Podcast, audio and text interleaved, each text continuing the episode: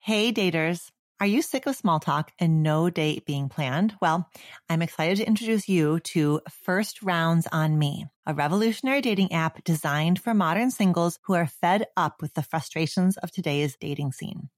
The app is all about actually helping you plan dates and build genuine connections. How so? Well, the only way you match with someone is by planning a date. Send a date, a time, and a location, and then the rest is up to you. Ready to go on real dates? You can get one free month of their premium subscription with code DOCTOR, D-O-C-T-O-R.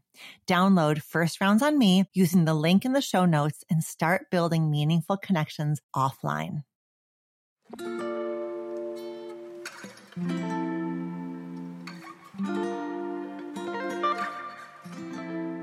Hello and welcome to Reimagining Love. I'm Dr. Alexandra Solomon. Relationships have the power to wound us and the power to heal us. As a clinical psychologist, author, and professor at Northwestern University, I've devoted my life to studying intimate partnerships and family dynamics. On Reimagining Love, I'm here to translate complex clinical topics into tools and takeaways that you can use in your relationships today. If you're ready to develop relational self awareness and create vibrant and loving relationships with the people who matter most to you, you've come to the right place. I'm so glad that you're here.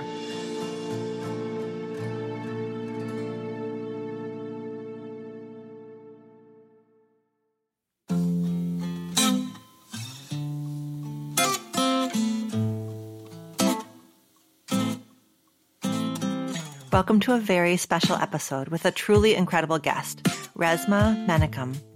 Resmaa is a healer, a longtime therapist, and a licensed clinical social worker who specializes in the healing of racialized trauma. He's also the founder of the Cultural Somatics Institute.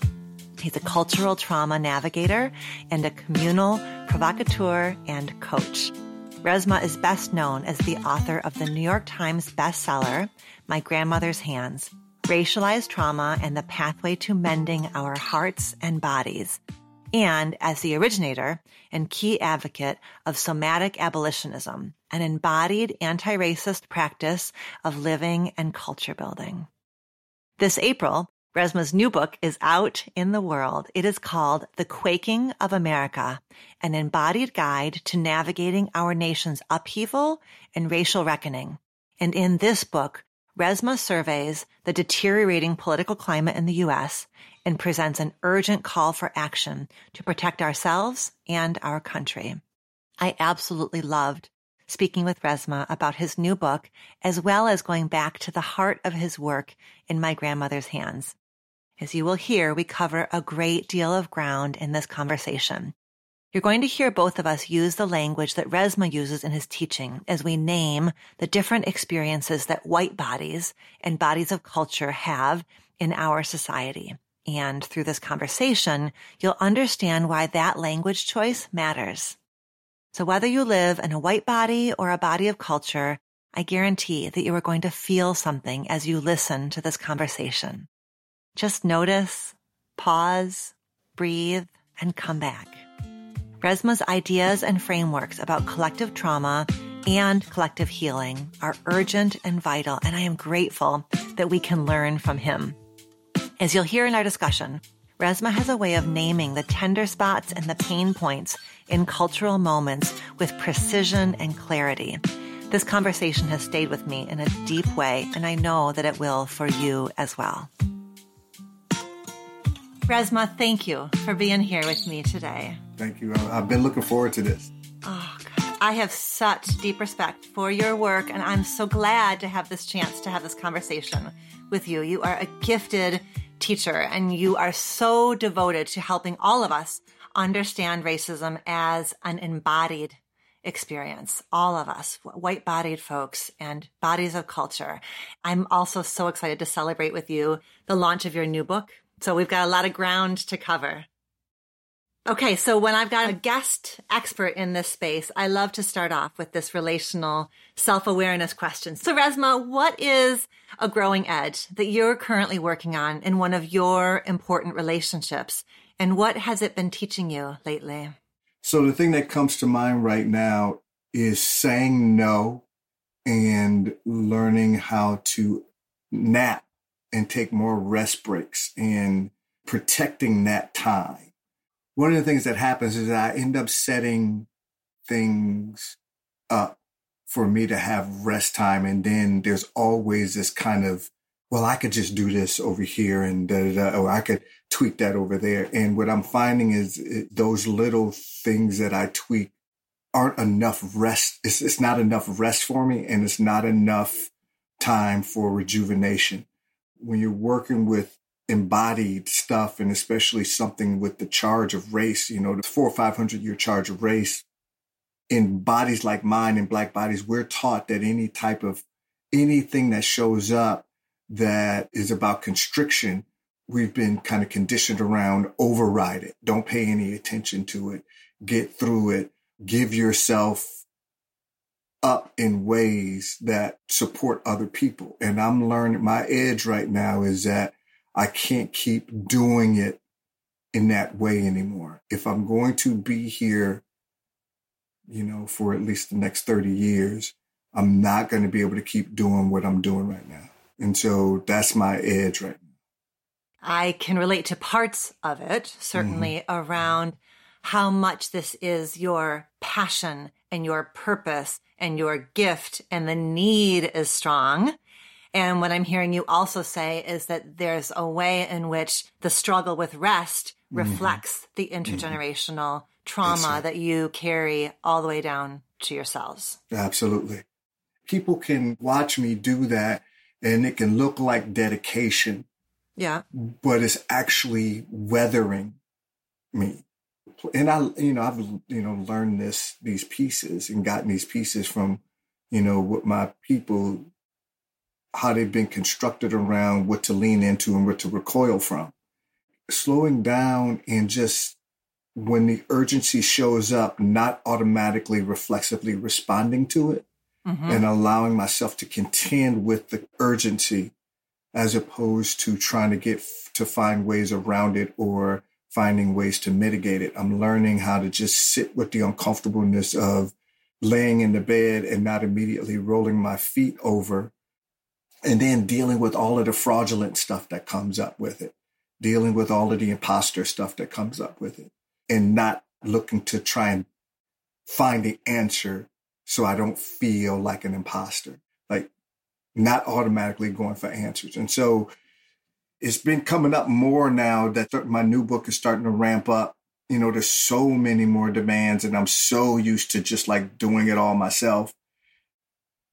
But I, I'm finding that I can't, I don't have as much room as I used to to do it all myself anymore. Yeah. It feels paradoxical that the rest is the discomfort. But that's exactly right. that's what I'm hearing you say. Exactly that the rest right. is when you can feel the bubbling yeah. up. Yeah, that's when the quaking happens the rest is pushing back, right? The rest mm-hmm. is one of the ways that you are pushing back against conditioning, against the ways in which white body supremacy has. Exactly. That's an aspect of white body supremacy, right? Is produce, right. push. Yep. Worth tied to production. Yeah.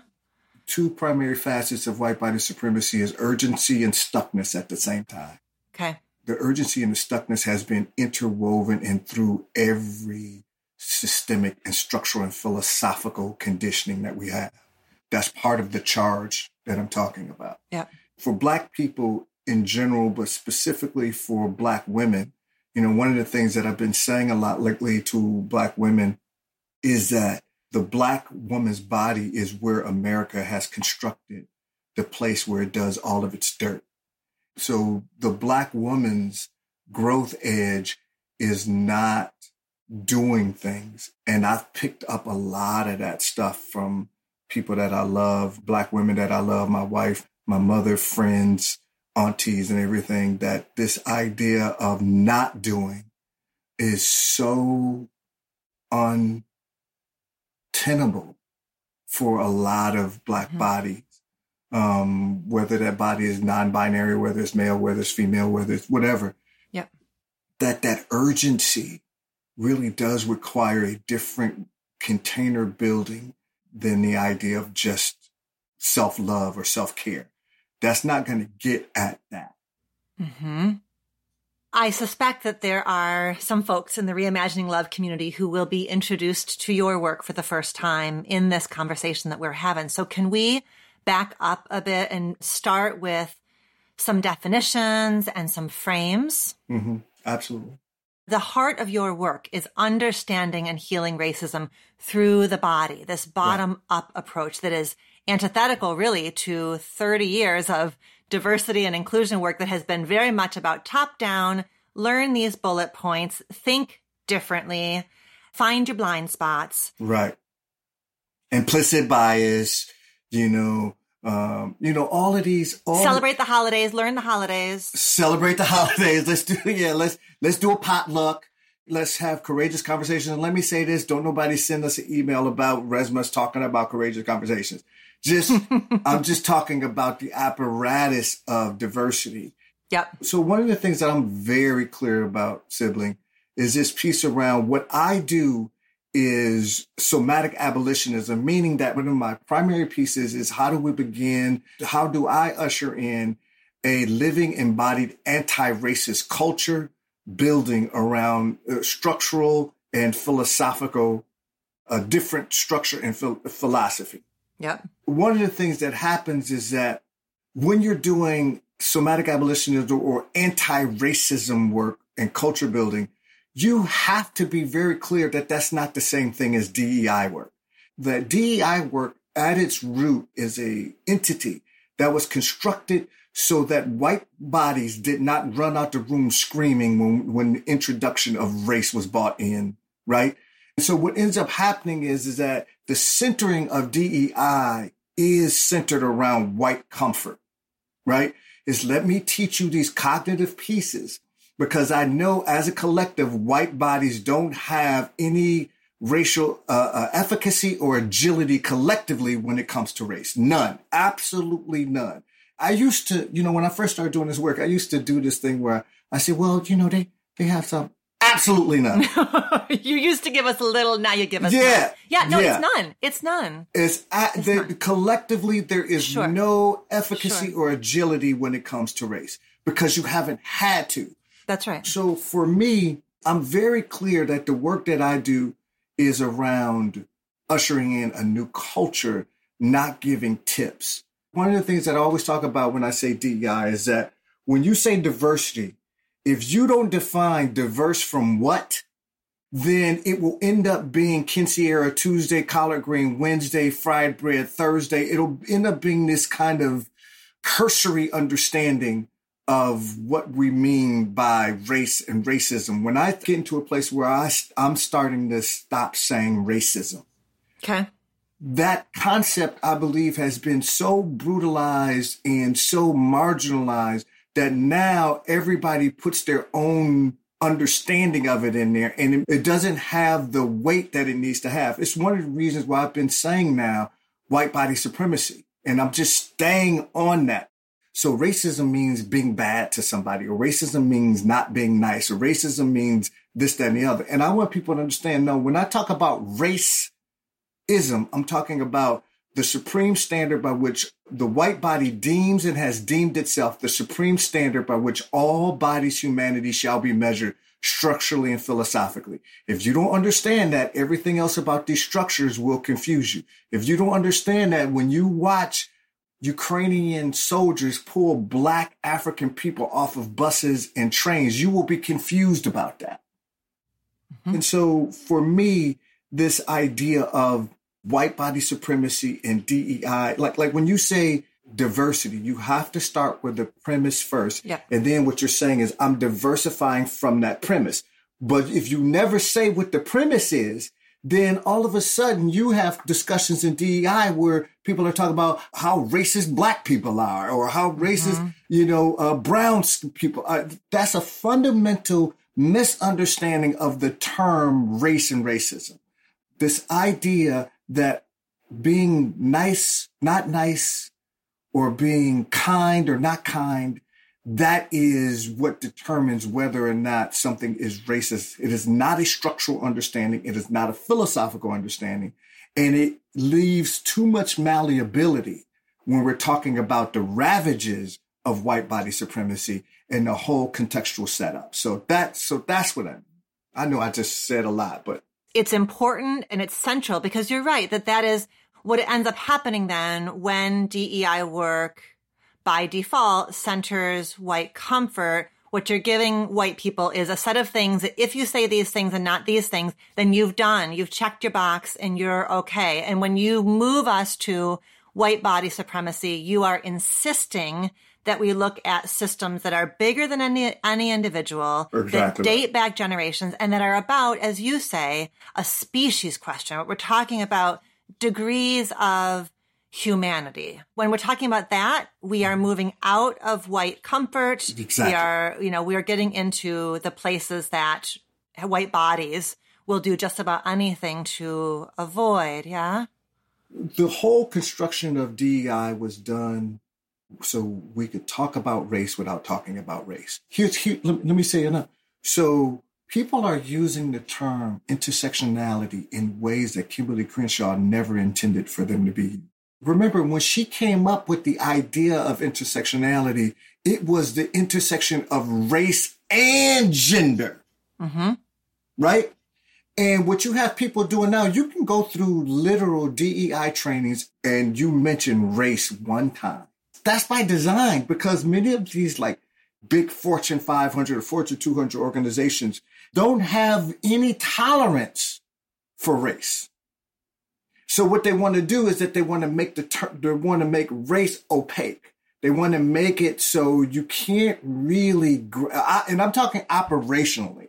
I'm not talking about how it's tied to your mission and your vision and your, I'm mm-hmm, not talking mm-hmm, about that. Mm-hmm. I'm talking about operationally the race has, and I said this earlier, race has a four to 500 year old charge to it. So the moment you begin to broach the idea of race, the charge comes into the room. Yeah. And if you haven't built a container or conditioning in the bodies that are coming into the room, that charge will crack people and then also make, give white people escape hatches so they don't have to continue. That's built into the structure. White bodies when it comes to race, they're willing to talk about almost anything else but race. And they're really not interested in talking about race amongst each other. They're more than willing to have the black guru come in or the indigenous guru come in or somebody else uh, that they can blow all of that charge through rather than having white people begin to work on these pieces with each other's bodies, not through my body, but with each other. And that's the last thing white bodies are wanting to do collectively with each other. Do you feel like you're at a crossroads in your love life? Maybe you are sick of modern dating or wondering if the person that you're with is your person. Whatever your situation, I have the perfect podcast for you. Dateable. Dateable is your insider's look into modern dating, hosted by Julie Krafchick and Yue Xu. Julie and Yue bring a sense of humor to their insightful explorations of all things dating, turning matches into actual dates, the psychology of relationships, red flags, attachment styles, and so much more. I am proud to have been a guest on their podcast three times. So if you're looking for a great starting point, check out my latest episode with them when you're ready and they're not. I'll put a link at the bottom of the show notes. Wherever you start, this podcast is going to help you feel inspired to date differently and create a love life that works for you. Subscribe to Dateable wherever you get your podcasts. It's why in your trainings, your trainings are for bodies of culture. That's right. Or your trainings are for white bodies. Exactly right. Because that charge, and most DEI people don't understand charge. They don't understand the charge and the volume of race when that starts showing up in the room, they start doing things like, well, can we use different types of statements? It's all right if you have one position. It's a matter of opinion. And it's this, I mean, they start creating even more ways to move around it because they themselves can't hold the charge. Sure. Right? They themselves haven't been tempered and conditioned to hold it. When that charge shows up in the room, they start giving tips, tools, and ideas and strategies because they can't hold it. Sure. Because holding the charge is about the somatic work, right? It's about what you call your six, the six intelligences, right? The Vim, the Vimbas. Is that how you say? It? That's right. I've actually, you know, it's funny. I'm, I'm laying this to you right now, but I've actually added, it's actually seven now. It's actually seven intelligences. Mm. Right. So the Vim, the, so now it's Vimbasi. Okay. So, um, which is a much more African sounding word. I love it. That's yeah. right. That's yeah. right. Okay. Yeah. And so it is a, so vibes and vibrations, images, thoughts, ideas, dreams, and cognitions is the next one. So VI, meaning making is the third, right?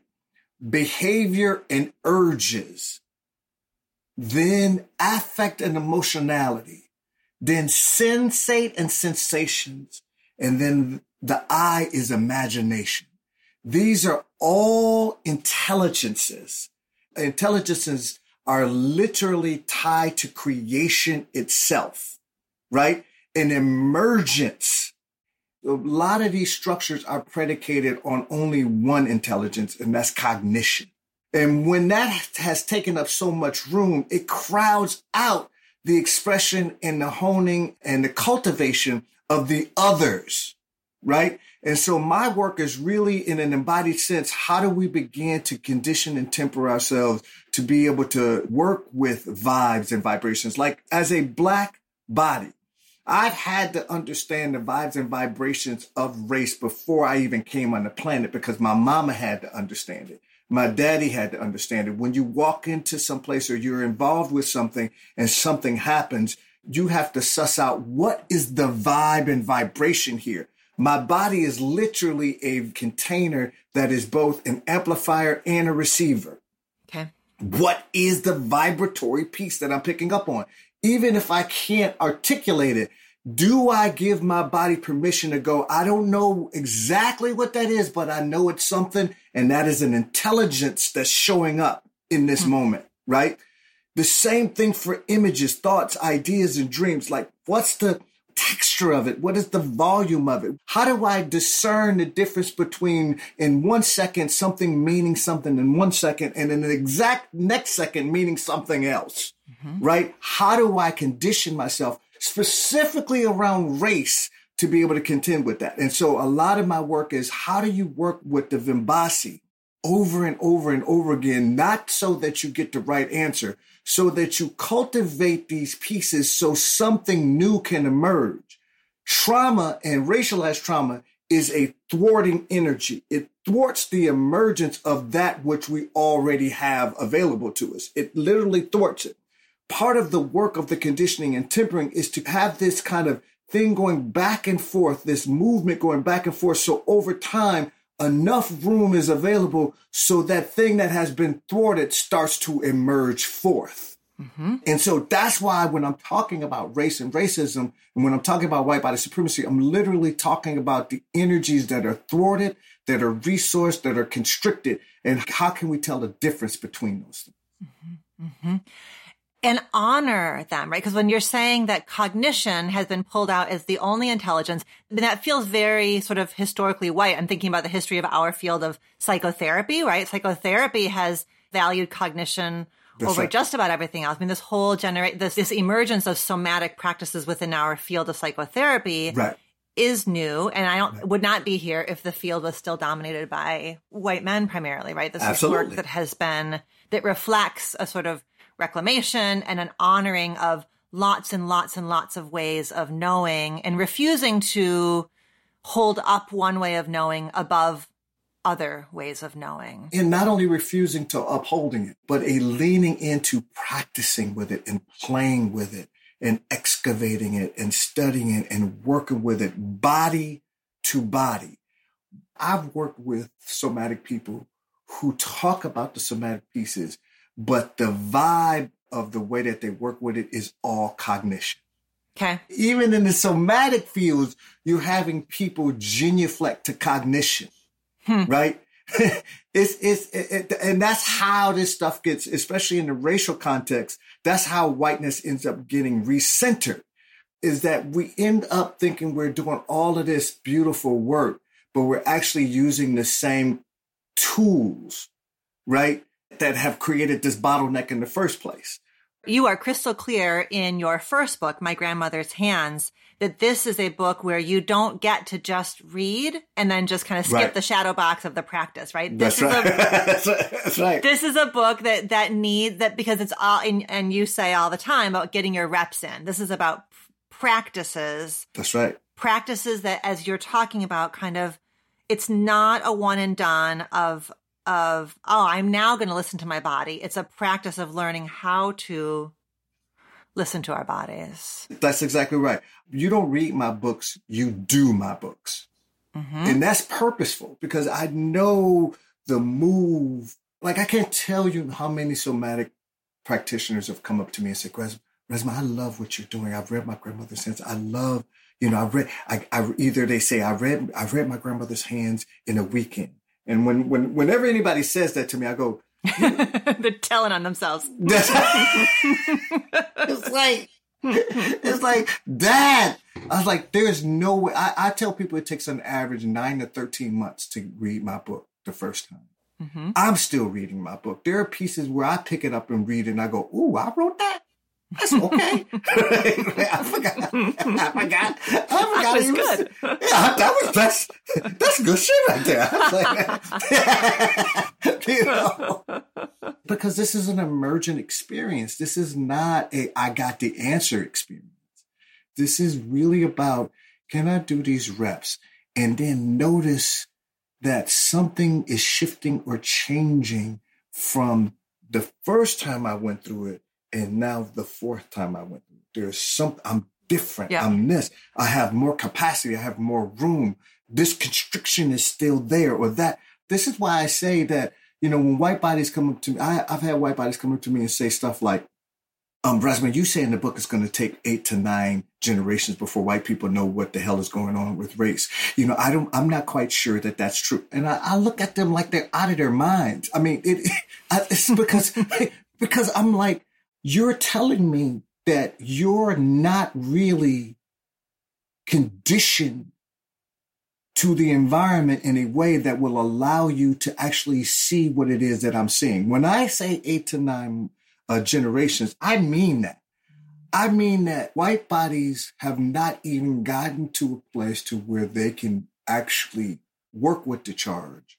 But you're sitting here telling me from based on your one cursory understanding of the book that you believe it can happen quicker. When I'm sitting here saying the conditioning that white bodies have had in this structure has been at least eight to nine generations. So you're saying that you believe it won't take that long based on what? Like mm-hmm. based on their goodwill, based Yeah. on their kindness or their niceness. Well, that's inadequate. That's an inadequate. sure Yeah. guilt based on the guilt right based on that this feels so bad i can't even stand what can't my even stand ancest- ancestors have done and i want it to be different And that I'm advantaged by. It's not just what they've done. uh uh uh, uh. It's that they have done that. Mm-hmm. And I'm advantaged by that thing that they've done in ways that other people are not advantaged by. They created racial covenants. My people were not advantaged by white racial covenants. Mm-hmm. The black bodies who, who fought in every war, right, were not advantaged in the same way by access to money and capital and loans. They weren't mm-hmm. advantaged by that. They weren't advantaged by the GI Bill. They weren't advantaged by the uh, by the by the redlining. White bodies were mm-hmm. right, and so it is not just that your ancestors did this. It is that your ancestors did it. You're advantaged by it. This is why I don't say that white people, you know, only deal with white privilege. I say that white people is not operationally white privilege is not enough. And notice when you say white privilege, people nod, but they go the genuflect to their head. What I say is not the white privilege it, only that you should be paying attention to. It's also the white advantage operationally in a society that's constructed under white body being the human standard. It is not just a privilege to be white. It is a literal advantage mm-hmm. to be white in a structure like that. Yeah. It was an advantage for the white people, whether they were Ukrainian or not, to be in a white body. Right? That was an advantage. It was, it's an advantage. Right. It's not a privilege. It's not a privilege. It's an, mm-hmm. it is a, it is, it is an advantage to be the icon for humanness in the middle of a war zone. Yes. When you're trying to get out. In my work, I'm really trying to give people different ways of understanding this through the intelligences as opposed to just like, okay, I read Kendi or I read Resmaa or I read, you know, 1619. I want people to, to work with the charge, the embodiment of that. When you, when you're sitting there and you're watching what they did to Sister Ketanji Brown, when you're watching, uh, Jackson, when you're watching that, there's something somatically happening if you're tied to creation, if you're connected, even tangentially to creation. When you watch what they were doing, right? And you know that that piece that they're doing has a very long history of uh, undermining the black woman's body and undermining the intelligence, under you know uh, the black body as the boogeyman, like that piece yeah. older than the incorporation of this country. Mm-hmm. That's a charge that most white people are unwilling to contend with collectively. Mm-hmm. That's one of the reasons why I'm so passionate about this stuff because I'm not trying to, I'm not, I'm, I'm really trying to stand on, you know, Fannie Lou Hamer's shoulders. I'm trying to stand on Malcolm's shoulders. I'm trying to stand on, on uh, Audre shoulders, right? I'm, I, right. And so when I watch what they went through and I watch, you know, them trying to usher in something and the level of viciousness and feralness and brutality that they were met with, that's how I know that I'm on the right track because I'm experiencing some of the same stuff. I'm experiencing death threats. I'm experiencing, you know, people saying they know where my children are. People, you know, I mean, like all of this stuff is part of the winds, the, the, the winds of, of white body supremacy pushing against me and pushing against my people. And so for me, that's why you hear some of the passion that I that I come from because this stuff is not cursory for me. It is central for me. Mm-hmm. Mm-hmm. It is central, and the the stakes are immensely high, and the intensity of the blowback, right? For somebody who does not know you, has not met your children, right? To threaten you without any sort of curiosity about what the hell is going on inside of me that this man's ideas, words, perspective threatens me so deeply that my knee jerk is to escalate it, right? That that and murder him and murder him. Yeah, yeah, yeah. For a while, I wasn't telling people that this was happening because this affects me, but it also affects the people that love me. So my team who get all of these pieces and, and they're the one that feel and half of half the time they don't even tell me, right?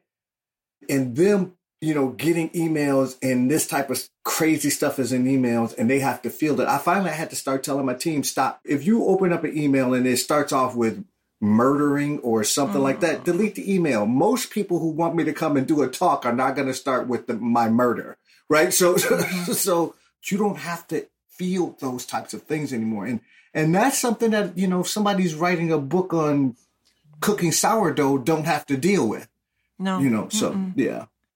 As a white body, I I have the option of when I step in and when I don't step in, right? That is part of my advantage. And this morning, we, you and I are having this conversation the morning after the Oscars. And so I was sharing a bit on Instagram, inviting and asking white bodies to just pause, just to allow this to be something that others weigh in on. That you don't need to. to. weigh in and, and gaze at. Uh, uh, I was called a Nazi. Here we go. Here we go. I was told by four or five people that they were going to now unfollow yep. me. Right. And how could I? And this is, I thought you were about conversation and you are not, you know, so it was, and that amount of blowback is an itty bitty fraction of a day in your life. And I tell you what, I felt it from the top of my That's head. It to the bottom of my That's feet. It. I felt it. I felt so, and you know what I did? I did your orienting right. practice. You have to. You know, I or it was I established my safety because I felt I felt unsafe. You know, and it's a and it's a little baby bit. I know it, but it is a. It's. But that's the that's the charge, sibling. That's the charge, yeah. right? Most people have no, especially white bodies, have no sense of the charge. They just spew stuff. For you to have a boundary as a white body, and this is what I tell people. You know, it, when, when people come up to me and ask me, well, you know, talking about allyship, the first thing that I say is, how would I know that if you hadn't told me? Mm. Allyship is a verb. It is not a place that you get to, right? When you tell me you're an ally, my first question is who are the people that hold you accountable? Who are the people that you're raising babies with? Who are the people that you're developing a different cultural container with? Who are the people that you're ushering in a living embodied anti-racist culture with? Don't tell me that you march with Martin Luther King. Don't tell me that you like uh, black men or or indigenous. I don't want to hear that. Don't tell me you adopted somebody from South Korea. I don't want to hear that. What I want to know is are you developing with other white bodies a living embodied anti-racist culture? What you experienced was just a little bit of that, the lack of capacity in white bodies mm-hmm. to contend with this, right? To contend with race. For you to just say a little boundary like, hey, y'all, this is not for us to comment on. That's not our, yeah. that we don't have no room to comment on that. How dare you? How, mm-hmm. how the white body is so used to having unfettered access to my body that any boundary uh, that you don't have unfettered access to it means that you're taking something from the white body. That's the configuration. That's how it gets, right? Mm-hmm. That's there's nothing for me in a black body to do with that. That's something for white bodies to begin to do with that. Right. Oh, it's so freaking hard though, because everything is built around white bodies not having to, right? And so long as we're, so long as we're fighting about critical race theory in school, da, da, da, all this stuff, as long as we're doing that, we aren't even at the home plate. You're not even in the stadium. Yeah. Mm-hmm. Which is the function of it, right? The function of it is because once we get into the stadium. Now you got to build something. Now you have to actually do the work of getting the reps in. Once you're in the stadium, now you can begin. Now the heat, there's enough heat so things can begin to cook, right? I'm looking at our time and I want to make sure that we spend some time talking about your new ba- your new baby, your new book that is when this episode is out, it's going to be it's it's available for pre-order. It's going to be available where all of the books are sold. So talk to us about The Quaking of America, Oof. an embodied guide mm-hmm. to navigating our nation's upheaval and racial reckoning. Yeah. So one one of the things you know that when you write a book, if the book is moderately successful, don't even have to be big success, right?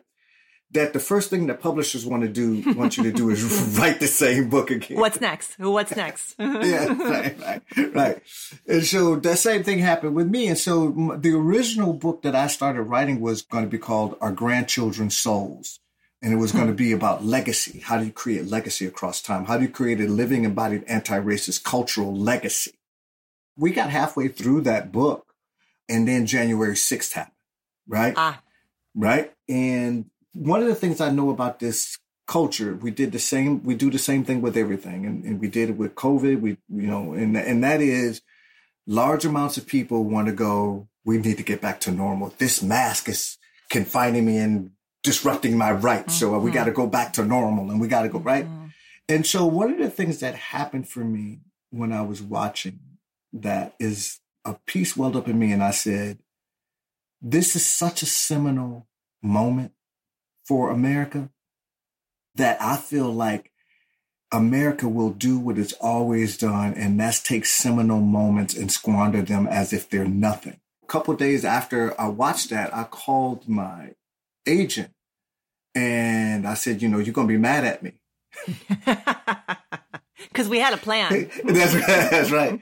He's like, well, what's going on? And I said, I can't finish writing this book.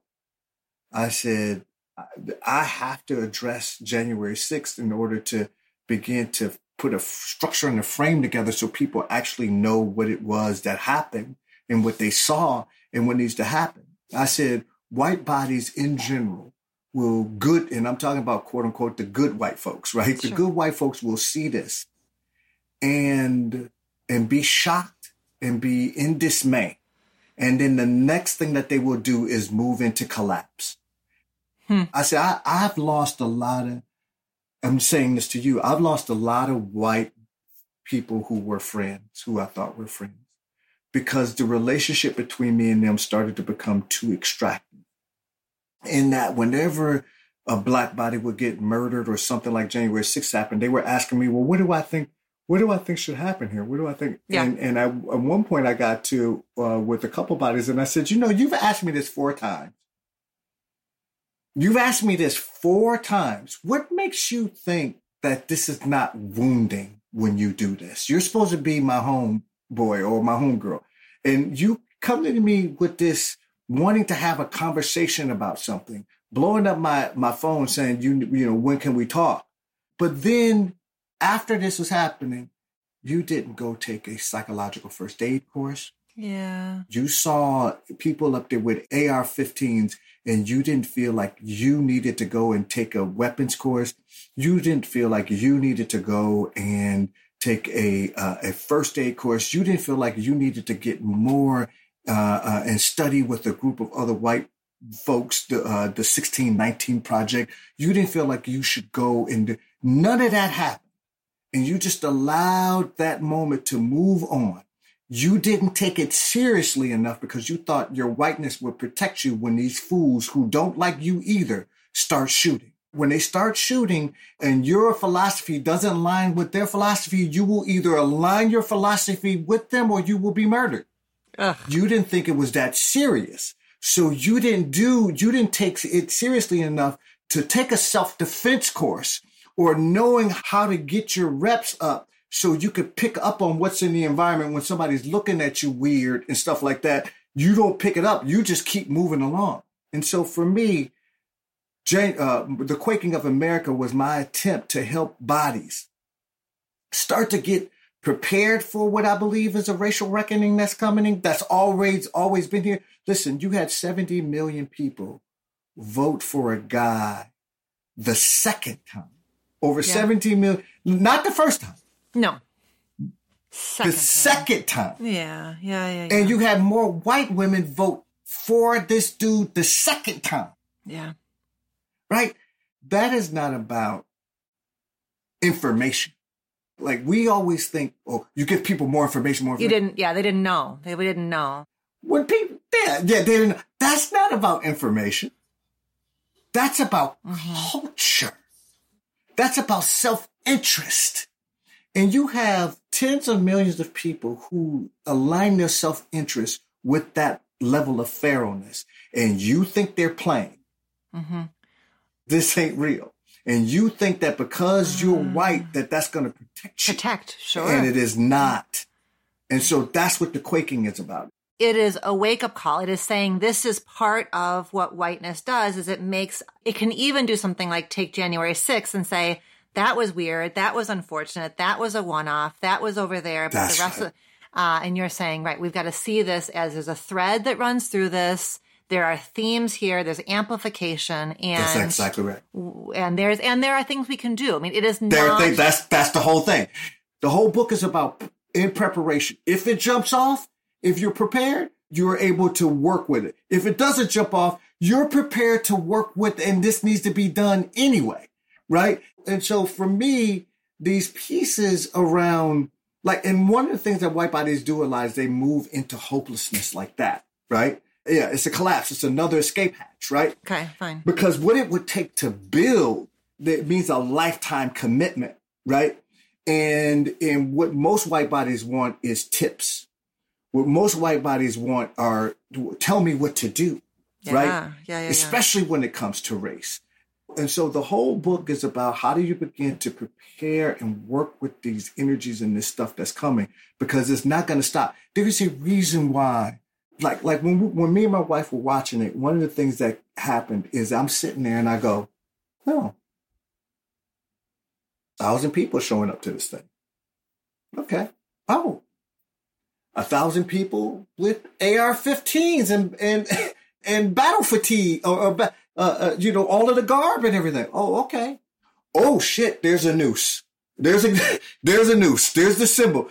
There oh shit. Oh man. There's a confederate flag. Whoa shit. My goodness there's a nazi symbol. Yeah. wow. Now if you just look at that and you just go okay well that's weird. That's one way to look at it. But if you look at it and you go ooh those symbols always show up when bullshit is getting ready to happen. Wow. These things always show. And then they started kicking out the windows. Then they start beating police officers with flags. The people who they who they believe are the front line and everything, they beat 141 of them mercilessly. Mur- they just beat them, right? That lets you know that their philosophy is about is about not police. Their philosophy is about chaos. It is about the white body staying in the supreme position. This idea of not letting the time go past, at least for me in terms of writing the book, and not connecting those symbols and those pieces to a to a patterning as opposed to a one-off is what the book was about. Yeah. Oh, Resmaa. yeah. I hate that you had to write the book, and I'm really freaking glad that you mm. have written the book mm. Mm. at the very same time. At the very same time, because it is, it is a, it is an offering, and it is an education, and it's a wake up. Yeah, yeah. Mm. I appreciate your time so much, y'all. There's going to be links in the show notes. I would love, you know, we always link to bookshop.org because that will mm-hmm. support. Mm-hmm indie booksellers, mm-hmm. very often black owned mm-hmm. local booksellers. So I have a whole thing on my website and I'll make sure I send it to you of all of the black owned bookstores and stuff. Wonderful. And uh and stuff. So I'll send it Wonderful. to you. Okay, good. Mm-hmm. Uh and and you've got I mean your Instagram is really robust and you share there's a lot of generous offerings on your Instagram feed. So I would love to send people there as well. Anything else you want to make sure people know about? If they want to take workshops or stuff with me, they can go to resmaa.com. I encourage everybody to do the um, the foundations course. Uh, mm-hmm. It's two day course, and then I also for my grandmother's hands I have a workbook, a practice book that goes along with the book. So go there, check it out. Wonderful. Thank you, Resmaa. Thank you. I appreciate you.